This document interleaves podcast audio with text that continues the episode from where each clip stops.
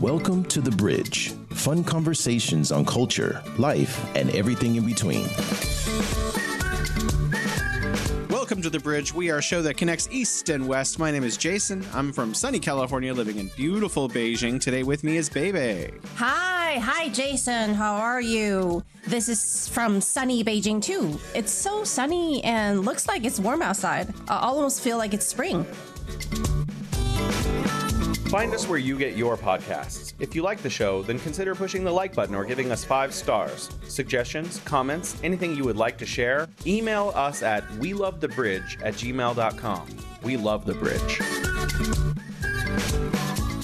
So China is back after a few weeks of hibernation, have washed over China with New Year's Eve, seeing a return to the bustling China we all know and love. We are joined today by Jerry of Jerry's Take on China. You can find him on YouTube. He is also a member of the Twitterati, and he has, 80,000, 90,000 fans on between his 2 channels. Welcome to the show, Jerry. Thank you very much. Nice to see you again, Jason and Bebe. Nice to be here from sunny Zhongshan. Hi. Where the weather is a little warmer than you. You sound so calm. Compared to you. It's freezing cold late at night. Now it looks warm. What's the temperature in Zhongshan? About 10. Short sleeve, long sleeve? No, it's still long 10? Sleeve. Oh, okay. I'm wearing 2 layers, but we do need a jacket to go out, but it's certainly not likely to snow here. It's 10 degrees. Wow. And tomorrow's forecast is for, I think, 18. Wow. Nice. And then going back after the weekend. We had 28 the other day. Mm, 28. What province are you in? It's Guangdong. Guangdong. Well, I'm about 60 kilometers from Macau. It's definitely in the south. Oh, okay, so policies changed on December 7th, according to Xinhua News, and they have adjusted the COVID policy. I think it's called the optimization of COVID-19 policy. Mm. So after that, we saw a lot of people go into hibernation. I think, Bebe, are you still in hibernation? Are you in hibernation? Are you hiding in your cave in the ground? I'm not hiding. I'm just living. I've been living like this pretty much for four or five years because I'm a hermit. Oh, okay. I don't like to go outside and have a lot of things to do in the house.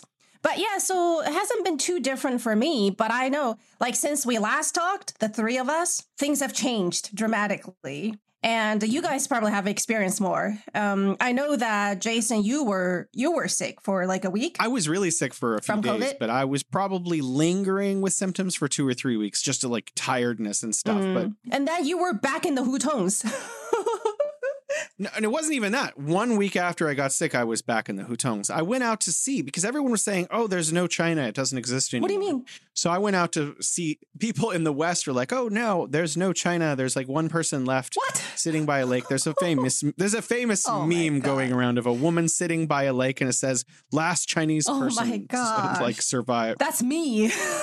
It's true. From probably, December 8th to about Christmas or so, there was in Beijing, everyone was at home. Very few people were out. You could even get deliveries for 2 or 3 days. But between Christmas and New Year's Eve, International New Year's Eve, everything picked up to normality. That was the experience that I saw in this city. Jerry, where you were, what kind of things did you notice during this period? Like yourself, I caught COVID. I'm like Bebe. I'm a little bit of, sometimes a little bit of a hermit. When I'm home, I don't go out very much, but I do. We do tend to travel a lot, but when I'm home, I don't go out very much at all.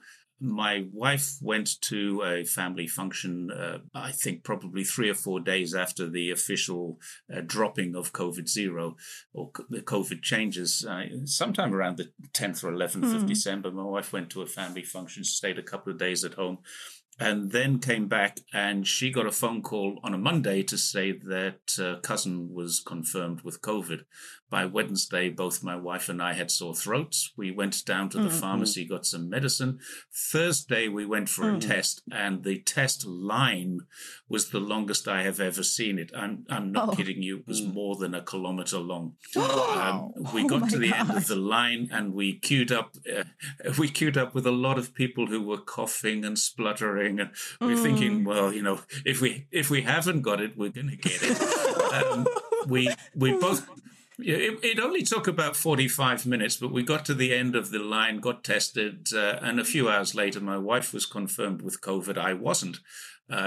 So we both kind of isolated at home. So she was a confirmed statistic and I never was at that stage. We got a few RATs delivered to home and I tested positive. I actually tested positive on live stream with Alex in Chongqing.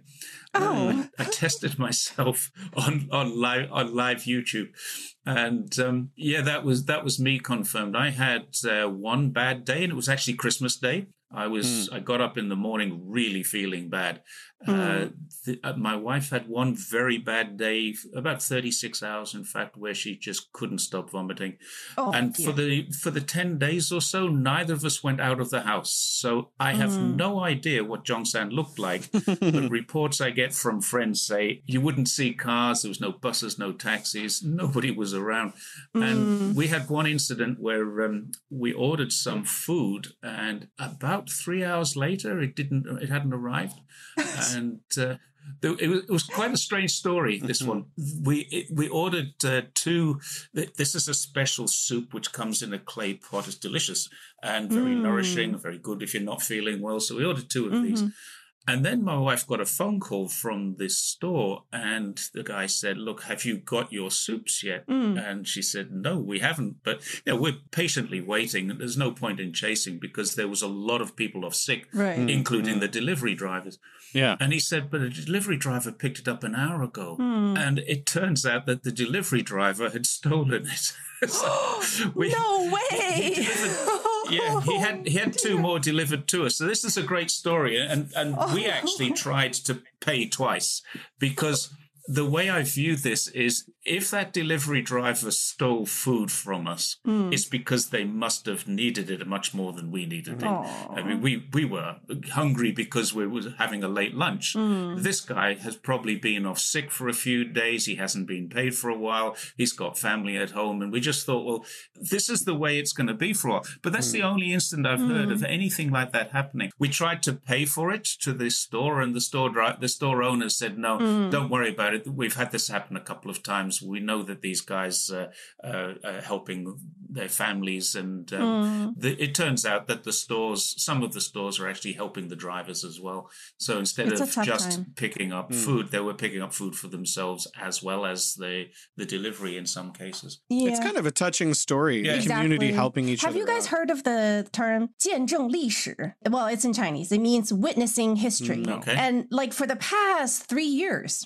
we feel like all we have done is witnessing history, like things, all kinds of things that we never thought of would happen, like the pandemic and also all kinds of controls that came after it, right, to control the pandemic and the things people do, flooding hospitals and then empty streets.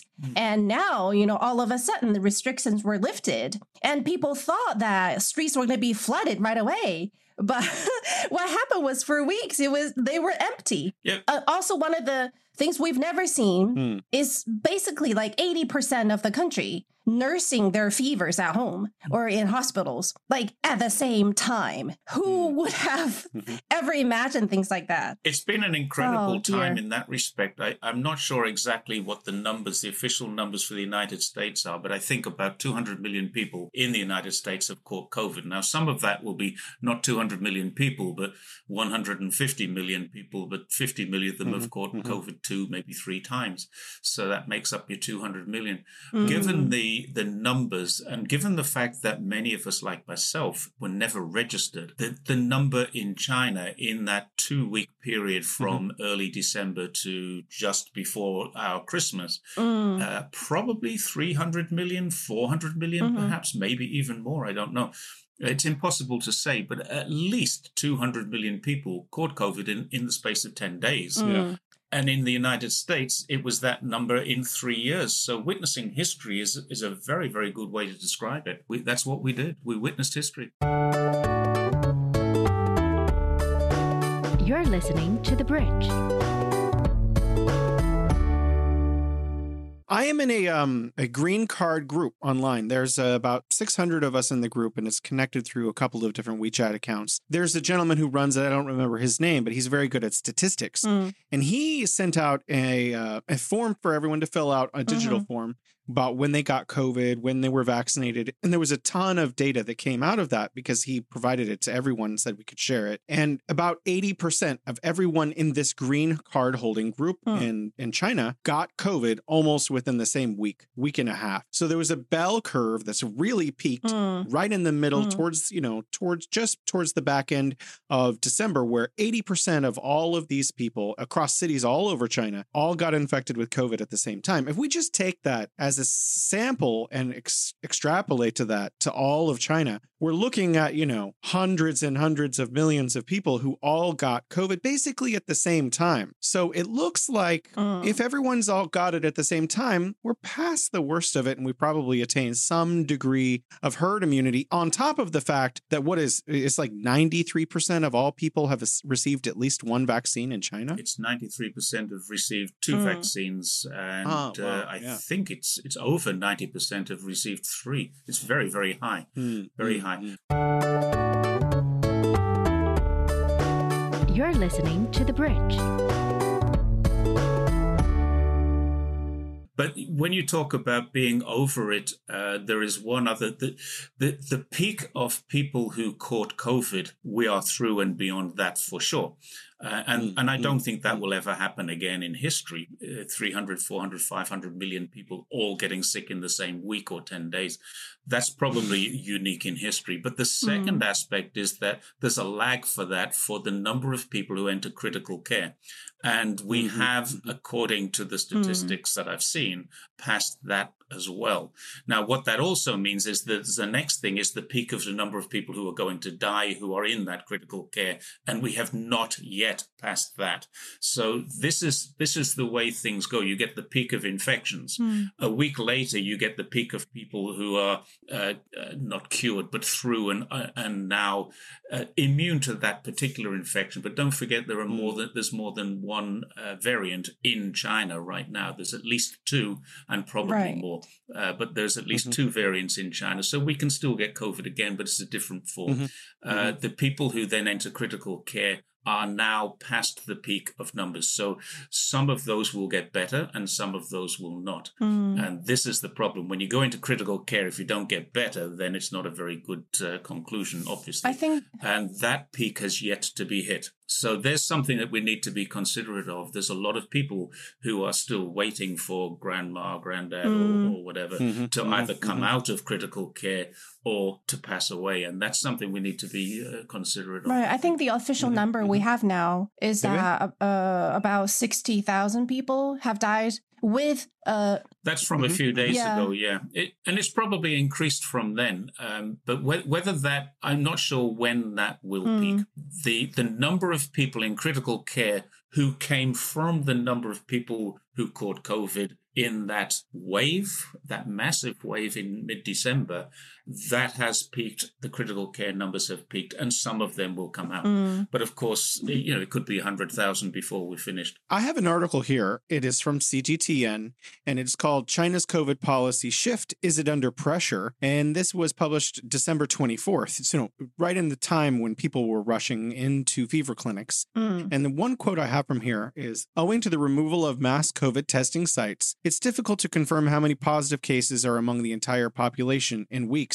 But it also goes on to talk about the vaccination of elderly people took precedence. And as of November 28th, it basically says the same statistics as we were just saying. And also another quote, as of December 14th, more than 14,000 fever clinics in hospitals and over 33,000 fever clinics and medical and health institutions were in operation in the country. So there seem to be enough facilities for helping people. So, what I find is really interesting is that after it seemed to end, in terms of people being hibernating, that's the term I'm going to continue to use, hibernating in their homes, whether they have it, they don't have it, they're getting over it or whatever, towards the end of December. But in Western media kept coming out that my mother was telling me about and that I was checking here and there. That's just continued to perpetuate the notion that society had not come back alive. And so there were a lot of people that I know, including myself, who were going out publicly all the time, filming large crowds of people on Friday nights and at other times of the day, grocery stores full of people, to try to demonstrate to the international public that China was back to normal. And it was a little bit frustrating that some of the reporters from some of the large media organizations in other countries were misrepresenting how things were going in China. Jerry, you got to travel around a little bit, not just home. Where did you go and what kind of experiences did you have during that time? I was in Shanghai on Wednesday, Thursday, Friday last week. And I actually went to Shanghai Wildlife Park. It's not quite a zoo, it's a wildlife park. It's more interesting, I think. I spent an evening on the Bund, had dinner in a hotel there with some friends. And the Bund was packed, not as packed as it would be on a New Year's Eve or a fireworks night or something like that. But it was pretty busy, several thousand people around me. I traveled by high-speed train both directions. On the way home, I couldn't get a consistent seat. Really? Basically, I travel first class for one reason and one reason only. It's because I can plug in and use Wi-Fi. In the second class, you can't. There's a very limited number of plugs for plugging in, and they're always occupied because it's packed. But first class, it gives you access to electricity, power. And I booked. And it's nice. It's nice, it's a little more comfortable, yeah. But I was on first class for an hour and 15 minutes, and then had to change from carriage 2 to carriage 5 and joined the rest of the world. I mean, every single square inch of second class was occupied by something or someone. People had the bags that were too big to put on the overheads, and the baggage space is quite limited. And it was basically, as my wife said to me when I came home and complained about it, as you would, she said, well, you know, this is your first experience of public transport at Chinese New Year. And I thought about that. Actually, it probably is. Now, I've traveled quite a lot on, I've flown, I've caught the green trains, the high-speed trains, the slow speed and high speed. I've done sleepers, soft sleepers, hard sleepers. I've done all of the different traveling, but I can't remember ever having to go anywhere at Chinese New Year, and it was absolutely packed both directions too. I got tickets on both journeys, but the journey home was kind of a broken journey, but it was okay. I remember when I was 9 years old, I went back to my parents' hometown, and that was one of those slower trains. I mean, that was like over 30 years ago. And I remember that trip because I slept under the seat. Now, it was so packed and I was so sleepy, and my dad wanted a place where I could stretch out. So I remember sleeping under the seat, like under the bench. But that was, you know, a very special time. I don't think anything like that will happen nowadays. But, you know, for a little kid like me, that it was kind of fun instead. But it gets crowded like that. Of course, now there are so many more trains and different options. If you go by plane, it'll be a little better. You won't be standing, at least. I don't know. When I've traveled in the past by plane from Beijing to Yantai, the plane has been packed both ways. So that might. But you know, you mentioned sleeping under the chair, and I know this is we're supposed to be talking about COVID, but I want to tell a story too. Mm-hmm. When I was a kid, my mom used to push the shopping cart through the grocery store, and there was. The cages in the shopping carts are different in America than they are in China, and there's the whole place to sit down there. Right, it's like it looks like prison bars kind of. So I used to sit on that as my mom would go around the grocery store because everything seems like you're going way faster. It's kind of like being on a ride. But you're backward, right? You're facing your mom, sticking your legs out. No, facing forward. Oh, facing forward. Okay. So when she would push the grocery cart around the store, I would have an experience of being on kind of a ride. I want to ask you guys. Anyway, sounds interesting. When the new policies came out, it came out sort of. It felt like it was rather abrupt. Were you guys surprised? Yes, very. It seemed to have been a knee-jerk response to a few protests. It seemed like that. What it was actually probably pre-planned, and I noticed there was a Zhongshan report which came out on I think the 5th of December, which effectively said that Omicron is less dangerous than we formerly believed it to be. It said that that of the 150,000 people who had been sick in Guangzhou, 100%, 99.99% of them had left hospital. There was 2 cases that were serious and 1 case that was severe, but none had been taken into critical care. So at that stage, not 1 had died, and only 3 people were still in need of hospital care. And so consequently, that happened on the 4th or 5th of December. We were able to buy medicines on the Wednesday, which was the following week, probably around the 10th or 12th, somewhere around there. We were able to buy medicines, but we didn't get everything. I wanted to get some ibuprofen, and they didn't have it. So we got some Chinese alternative, and it was okay. You know, we weren't short of medicines for our needs when it did hit us. And one thing I did notice was that everybody who was in this, and the pharmacy was quite busy that night. But everybody who was in the pharmacy was just buying their own needs. No one was hoarding. That was a good thing I saw. And that's something I've noticed about China. They generally don't hoard. You know, we've never had a toilet paper shortage, that kind of thing. And I still, to this day, I don't get that at all, the toilet paper shortage. But Chinese people will go out and buy enough food for a few days. When the lockdowns were happening, that's what they were trying to do, get enough food for a few days, because we didn't know how long a lockdown might last. In my case, we slowly filled up our freezer over a period of time as a just-in-case measure. And it turned out we didn't get locked down at all. This myth of China being locked down for 3 years is a... I know, it's... we were... Yeah. What were they thinking, right? I've been to at least 40 cities during this lockdown and 5 or 6 different provinces. I think... I've had a holiday in Hainan. I've worked in Hunan. I've been everywhere during the lockdown. I think the word lockdown itself has a severity to it. And people, when they hear it, they think of like Brits, right? Or bars. It's not like that. Yeah. There are more regulations. And I think the lockdown is more like, you know, to prevent cases from abroad, from international flights or other sources. But did you guys follow? Well, that's a quarantine, but the restrictions is a better word. There was there were restrictions. Exactly. In Zhongshan, they lifted the restrictions where they hadn't had restrictions before. They lifted them. All through the 3 years. The only consistent restriction that we've had for the entire 3 years was you must wear a mask. You're listening to The Bridge. At the beginning, when COVID first emerged, it was actually quite deadly. And then several mutations later, when China used its whole process, People's Consultative Democracy, I think that's what it's called, to open up, whether it was pre-planned or because of a handful of protesters. By that time, the variants that were in China were considerably less lethal. And so the effect of those on the population, on a very well-vaccinated population, was, I think, nominal. You know, we, like Jerry mentioned, and you mentioned this, 60,000 people have officially died as of a few days ago, and we probably have not seen the end of that. There's still going to be more of that coming. And maybe even a lot more, but it's still nowhere near the rates, you know, the percentage of population that, say, the UK or the US were experiencing, you know, in 2021. Yeah, there is a difference between that 60,000 in China and the 1.1 million, nearly 1.2 million in the United States,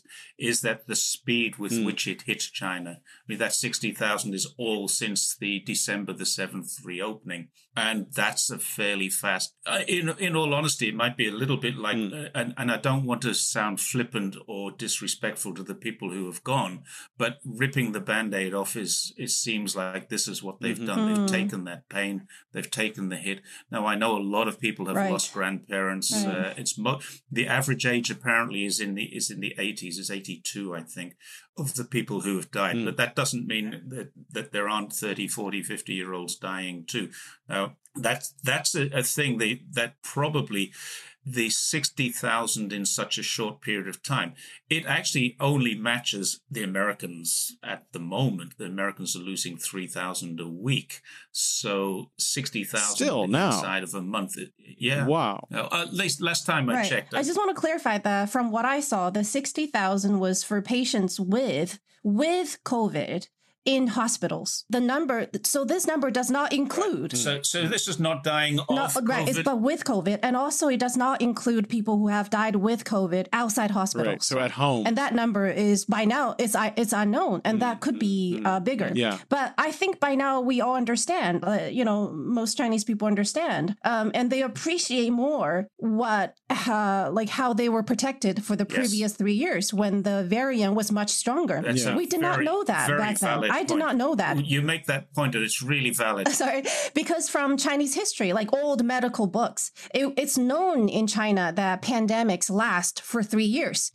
Roughly, it has to go through a 3-year period, and it gets better in the summertime, gets worse in the winter. It's known for a very, very long time here in China. So most people have this knowledge, and I think the government also knows that, and that's why probably it's approximately 3 years. I think this whole thing, restrictions and all that ended just a tad sooner than expected or than planned, because this is, I think, from this whole thing we can get a feel of the interaction between the government and the people. And there is one city in China who became really well known during that period. And that is, the city's name is Liuzhou. Have you guys heard of this city? No, sorry.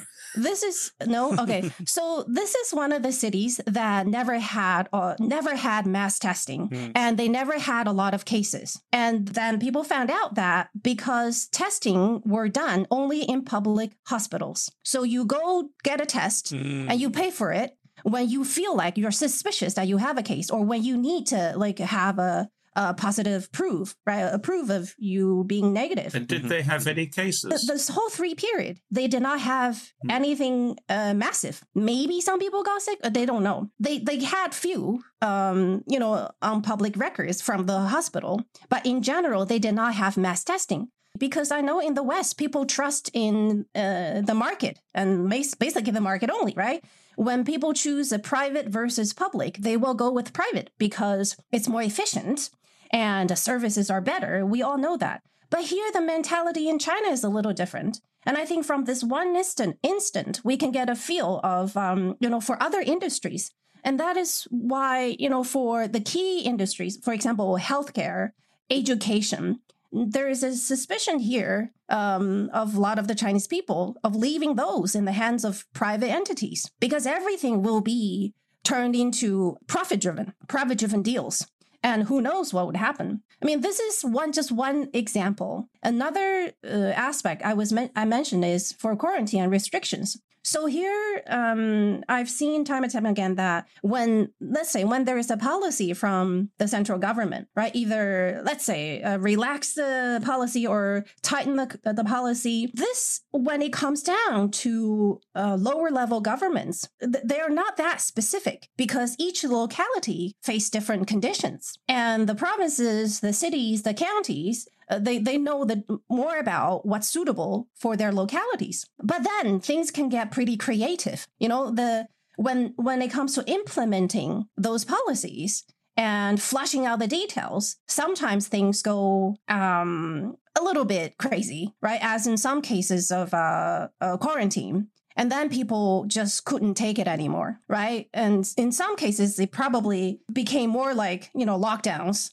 So that angered a lot of people. So that's another aspect about China in general, how central policy, when it goes down to the local, things sometimes get a little out of hand. So I think these are two main themes that I see from this. If there is a situation where you have a case, for example, in Shanghai, this suburb of Shanghai has a few cases.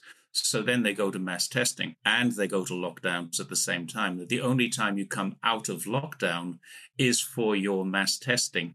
And what that means is you're then exposed. You're coming down the stairwell, you're going through the corridors, you're going into the car park, you're meeting your neighbors for the first time in a couple of days.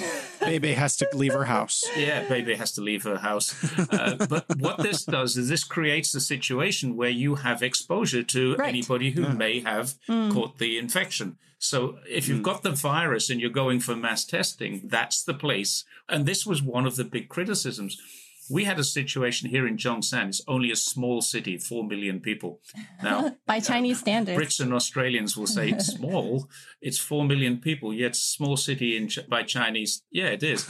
And we had a case that came from a neighboring city into their home. Now, this is what happened. They were with people who had COVID in the neighboring city. They came home, not realizing the people that they were with had been confirmed COVID, but the confirmation came after they left. So what happened? These people went home. They went into their apartment. They ordered a takeaway food or delivery food. And the next morning, the local community said, yesterday, you were in contact with people who've now been confirmed with COVID. So it's clear that you are first contacts. We're going to isolate you, test you. And then they mass tested 4 million people the same day or next day. Wow. Now, that was then, it was because these people, here's the strange thing. They were 20 kilometers from me. We got mass test. We're part of the mass test. They were 40 kilometers from my wife's family, who lives 20 kilometers in the other direction. They were part of the mass testing. So we're talking about someone who went home, went to their apartment, ordered a delivery food, and the next day was confirmed as being a first contact. Not even a case, but a first contact.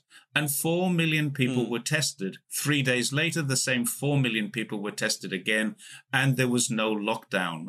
Now, what would have been better? Lock down the entire city for 3 or 4 days whilst you establish, do they have COVID or don't they have COVID, or do those testing? Now, in terms of cost, obviously the testing was much higher. In terms of convenience, the testing was much better. That's the thing. They didn't lock down the entire city, which is what they have done in some other places. You're listening to The Bridge. I'd like to kind of pivot the show a little bit away from, the COVID policy before and now after the hibernation period to our lives.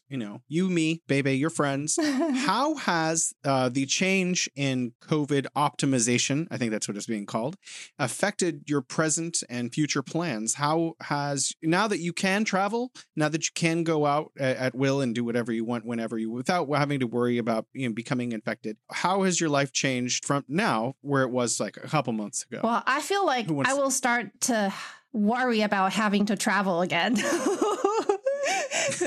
I'm so happy just sitting on my chair in my place. I think, traveling will be back, but I will take it. I will suffer through whatever travels I have to do. Visiting grandparents on both sides. Oh, so I was going to ask you, what kind of travel? Who's forcing you to travel, baby? Well, you got to see grandparents, right, on both sides. And I think, my parents and also the other set of grandparents. And maybe a few cities that, we have a daughter. I mean, the kids need to see the world. I've seen the world. Enough. Disneyland. Disneyland and Shanghai. Maybe yes or no. I mean, the possibilities are endless. Maybe even to go abroad. So, and she will be very excited. I'll just suffer through them. Jerry, are you staying there? Or are you going to somewhere else for Chinese New Year? No, staying at home. My wife's family are in Zhongshan, so we'll spend the 2 or 3 days of the New Year there. She's leaving this afternoon, actually, to head back and take part in the annual cleaning process. We don't have a plan as such, but we have a couple of ideas. Somebody suggested they might sponsor us to travel through every city in the Greater Bay Area. Oh. At Guangdong Television suggested that to us, and they would like to send a film crew with us, which might be interesting, but I'm going to have to lose a bit of weight before I get onto a bike with a film crew around. We haven't done much riding recently. And Jerry, if you have someone who is a videographer, a director, a producer, someone with you who's also riding a bicycle, I presume, are they on a motorcycle or a bicycle? Well, we haven't done this yet, so I'm not sure how that's going to work. But I'm just wondering if they're on a bicycle, they could just also just film themselves because they're doing it too, essentially. Yeah, and then we don't have to bother. It's probably safer in a car, right? Yeah, they're just going to drive a BMW up behind you with a camera sticking out. There was one occasion occasion where I was filmed. It was the beginning of the first long bike ride that we did, and Zhongshan Television followed me. We went to Zhuhai to start because we wanted to start at the border with Macau and travel to the border of Kazakhstan. And because we were doing this for charity, Zhongshan Television got involved, and they did send a car. So in the car, they had the reporter with the microphone, the cameraman, and a driver. So the driver was able to either stay behind us, go in front of us, ride alongside of us. And at one stage, the interviewer was conducting an interview out of the window as we're riding through the mountains of Wugui Shan, which is, anybody who knows this area, is between Zhongshan and Zhuhai, the mountains of Wugui Shan, mountain of Wugui Shan. And I was pounding up a hill like this, and she's asking me questions. I'm like, I'll tell you later. It's not easy to do. No matter how fit you are, those hills still cause you to puff and pant. So that was interesting. But yeah, I think probably they would come with a car rather than a bicycle. So, I mean, that's exciting, right? Because now these options are available to you. Yeah, sure. It is exciting. What about you, Jason? Well, I mean, I was going to say that I'm going back to my wife's hometown, but I think I have a better story than that. My plan has been for since 2019, the end of 2019, my wife and I got back from Boracay in the Philippines. And our plan at that time was 2020 was going to be the year that we went to every province in China. Yeah. And by you train, could have done that. By high-speed train. But, you know, it was difficult to travel during these last 3 years. It wasn't impossible. I know people who were traveling around. But for me, I don't want to have to get a test, arrive somewhere, get a test, and maybe I get locked down and then I can't go back home or something. So we have just postponed it. And now it's available. And I've talked to my coworkers and leaders, and it's something I'm going to start doing probably from next month. Wow. So from next month, I'm going to travel to two or three provinces a month until by the end of the year, I will have traveled to every province and territory, including, you know, Xinjiang and Tibet, to go to every part of China. For work or for your, you know, it's something I want to do. I always wanted to see all of China. It's going to be for my own time. I think 1 or 2 trips I might get sponsorship for my work, but the rest of it is going to be just my dime because I want to see everywhere. I can see you. I'm expecting you in Zhongshan. Yeah. All right. Well, I'll be there, Jerry. I'll see you. Wow. Jerry. Sounds well. Exciting. Maybe. Wait. What major city? I mean, you're in a city of 4 million people. Is there a major city nearby? This is a major city. What are you talking about? I know. Like, what's the next Jason, larger city close by, Jerry? You're offending Zhongshan. What's the next? You realize that Zhongshan is the birthplace of Dr. Sun Yat-sen. Come on. Oh, yeah. Well, my wife's from a town of 7 million people. We think of it as going to the countryside. Oh, dear. From Beijing, I understand. No, we're 60, 70 kilometers from Guangzhou. Okay, yeah, we can do that. Well, if it's the birthplace of Sun Yat-sen, I'm sure there's a great video I can make for my YouTube account. Do you have a? If you're going to film it formally, you need permission. If you're just going there if you're going to film it as an official entity, then you will need permission. You can get that, but you have to have written approval, and they won't let you film without that. But if you're just a tourist going through there and you're doing some vlogging, I'm sure there's no major deal about that. When I went to Taipei, I went to the Sun Yat-sen Museum also. They have a very extensive one there. So there's a huge statue of Sun Yat-sen. I've got myself leaned up against him. He's on a giant, like, bronze chair. Yeah, we have a very large statue here too. And his home, his birthplace, is a museum. So Jason, for your across the country trip, do you have a budget for the whole thing, or are you just gonna? No. We're not planning. My wife will make us tape the cheapest train, so we're not going to be riding first class.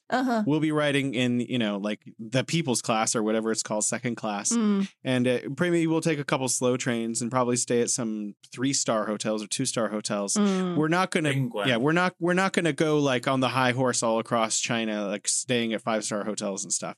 Mostly, we'll just be sleeping at the hotels and then trying to see as much of the city as we can in like 2 or 3 days at a time. Wow. Excellent idea. Yeah. Sounds exciting. Just smash it out. I did think about doing that on a bike. Maybe we get some sleeper trains. I think now I'm probably decided I'm not going to do that on a bike. You've probably been to most of the provinces of China already, yes, haven't you, Jerry? Yes. Yeah. 20, have you missed 22 any? Provinces, 23 when you include Taiwan. There are 4 special, 4 autonomous regions and 2 SARs for municipalities.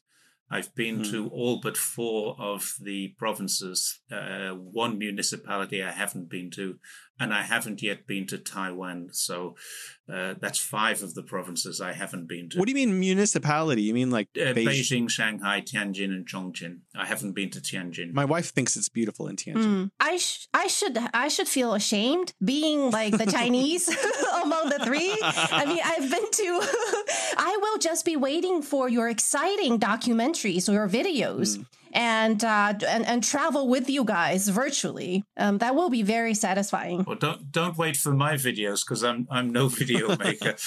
as my YouTube channel will attest, I'm not much of a video maker. Apparently, lots of other people will be making videos for and of you, Jerry. That's true. Yeah, we had an interesting one from CGTN Europe just a couple of months ago. They were celebrating in July last year the 50th anniversary of diplomatic and trade relations with UK and China.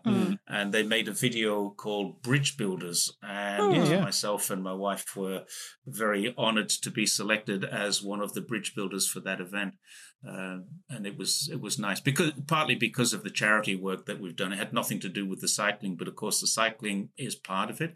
And my wife's got an even bigger story. She walked to Beijing for the charity. What a character! Yeah, she's special. Wow. I walk to Beijing every day, but I start in Beijing.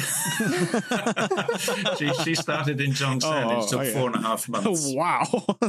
I remember this story from last time. So, Bebe, I know your husband likes to drive out into the desert and bring you with him. To get away from me. To get away. I thought you guys went together. No, I'm just kidding. No. No way. So No way. You don't go to the desert with your husband. The desert is beautiful. Why would I do that? I don't know. So he has... No. I like to see, documentaries or just videos of it. For me, I don't have to personally be there. We have very different interests. I like staying home, sitting with my books. Yeah. You're listening to The Bridge. Last question. We've since January 8th, incoming traffic and outgoing traffic has been coming normalized and people can just fly into China as far as I understand. So what are your plans in terms of future international travel? Baby, you've been quite a few places outside of China. Do you have any plans to go abroad? I would like to take our daughter to somewhere close, maybe Japan, Korea, because we haven't traveled past. Even when she was really little, we would take her, on faraway trips. So it's time that we resume that. But there's also, the possibility that we travel to different cities here in China. You know how in Japan and Korea, I think they have restrictions for Chinese passengers going into their country. Yeah. Oh, I heard about some of the terrible things. Yeah, absolutely awful. I've got a friend who's in Japan at the moment, and I contacted them and said, what was the situation there? They said, no problem at all. We've been made extremely welcome. It's been no issues. So nice. I think the issue is having a test. And I think Japan is one of the countries that gives you a test on arrival, but it's basically it's an RAT test, so it's a 15-20 minute process. I don't think you need to worry too much about it. And I was concerned whether there would be any racial tension between. And she said, no, this is a family, mother, father, and a 15-year-old daughter, and good friends of ours that run a restaurant here. And they're really, really enjoying it. So they'll be back actually today or tomorrow. Nice. But they've really enjoyed their time. They're made most welcome in Japan. So I wouldn't worry too much about that. Very little time. Jerry, do you have any international travel plans? Is Hainan considered international? No, please no. No, that's definitely very much China. Oh, gosh. But I mean, that's a beautiful place to go. I'm just kidding. It's very far. I do have it's not very far from here. It's literally only an hour's flight from Zhuhai, and I do plan to visit there. And we have a plan to go to Yunnan fairly soon because that's one of the four provinces I haven't yet ticked off. Wow. So this year, I'm like you. I might make this year the year that I finally tick off the last four mainland provinces. I don't think I'll get to Taiwan this year, though. Mm-hmm. But yeah, I do plan to travel, but mostly inside of China. Mm-hmm. When things become a little more flexible, because it's quite expensive for international travel right now, that's true. Particularly with Chinese New Year. When things get a little more flexible, I might try and encourage my daughter, and by encourage, I mean pay for my daughter to come out and visit me because I haven't seen her for nearly 4 years, and that would be nice. I think that rather than going overseas, I'd much rather stay here and just see the parts of China that I haven't yet seen. I'd like to, I'm not going to talk about... And boost domestic consumption. I'm not going to talk about my international travel plans because they don't exist. But I do want to talk about inbound travel very, very fast. I have a lot of friends who live in the Sanlitun area, and they have noticed a lot of new faces coming around. School jobs are starting to fill up here in Beijing. So there does seem to be quite a... I wouldn't say inbound tourism necessarily, but inbound travel for work. So there's a returning to normalcy for the, foreigners working in China. The amount of foreigners is starting to return to some kind of normalcy. So you're saying it's going to get competitive soon. Yeah, it's going to get competitive in the English speaking, English teacher zone. I'm not. And also, before we wrap up, can I just have 2 minutes to say something? Well, I think it's personal. Sure. Just in the final 2 minutes, I just want to make a personal point. I want to say about the pandemic, because I feel like in the future, we might not be returning to this topic as much. There'll be a lot of other interesting things to talk about. Now, this is my personal opinion, that from what we've seen in the past 3 years, don't mess with China. Now, why do I say that? Is because it's proven to be very, the Chinese way of, fighting the pandemic has proven to be very effective. Now, by comparison, we now know that in the past 3 years, things really worked. And now, of course, some people are going to say that, it's because the government controls everything, da-da-da-da-da. Now, it's not going to be that simple. I think for one thing that a lot of people, especially in the West, don't get is that you cannot control 1.4 billion people by force. That's just not going to work. Okay. And a lot of people think so. The main reason why it has been working well is because, the government and the people work together. They're willing to work together when there are difficulties, when there are obstacles to be conquered. And only because this cooperation, right, between the people and the government, can you combat something as serious as the pandemic? So, this is just a personal message that seeing how effective and it works, that for any forces that think of messing things up, maybe just, think twice, because the people are willing to work together and are willing to and have the strength and the flexibility and also smart ways of dealing with challenges. Now, this might seem a serious message, but still, as I emphasize, it's my just personal point. Can I add something to that really fast, just to kind of agree with you? The Edelman Trust Barometer just came out for 2023. It comes out every January. And it shows that 89% of Chinese people trust their government. It also shows that 79% of people trust the Chinese media. So, I think you're right. It's not about force. It's about there being communication between the people and the people who are in a leadership positions. Jerry, do you have any last thoughts before we close the show? Yeah, just I'll add to what Bebe and yourself just said. The Edelman Trust Barometer is interesting because it was 91% last year and it's 89%. So COVID has caused a little bit of damage there, but still, it's 89%. It's not bad, is it? Right. No. I wrote an article some time ago which said masks didn't beat COVID, culture did. And it is very much that collective communal culture of Chinese people who have a way of helping each other. Exactly. Rather than helping themselves. The Chinese people say, and how can I help my community in doing this? And that extends through almost every aspect of China's society, which is another topic for a much bigger discussion later on. But the fact is, China's culture is collective, it's communal, and it is societal. It's a culture that helps itself. Okay. to individuals help the community, and the community helps the individuals. That's how it works. Thank you for joining the show, Jerry. Sorry. Thank you so much for joining our show again, sure. Jerry. Thank you, Bebe, for your time. Thank you, guys. Bye. Thank you, Bebe. Bye-bye.